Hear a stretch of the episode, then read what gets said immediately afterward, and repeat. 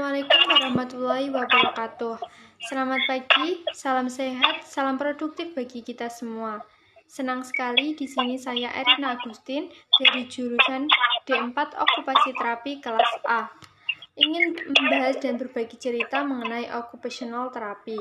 Tidak sendiri di sini saya ditemani dengan rekan saya. Yuk monggo perkenalan dulu. Oke, terima kasih Erin. Uh, perkenalkan, nama saya Redaktur Rezeki Helmi, biasa dipanggil Dira, dari jurusan D4 Okupasi Terapi kelas A juga. Oke, Dira, gimana nih kabarnya? Alhamdulillah baik. Kamu gimana nih Rin kabarnya? Alhamdulillah baik juga. Semoga kita selalu diberikan kesehatan di tengah pandemi saat ini ya, Dir.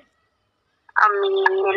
Dan semoga orang yang mendengar podcast kita ini diberikan kesehatan ya, Rin. Amin, Dir.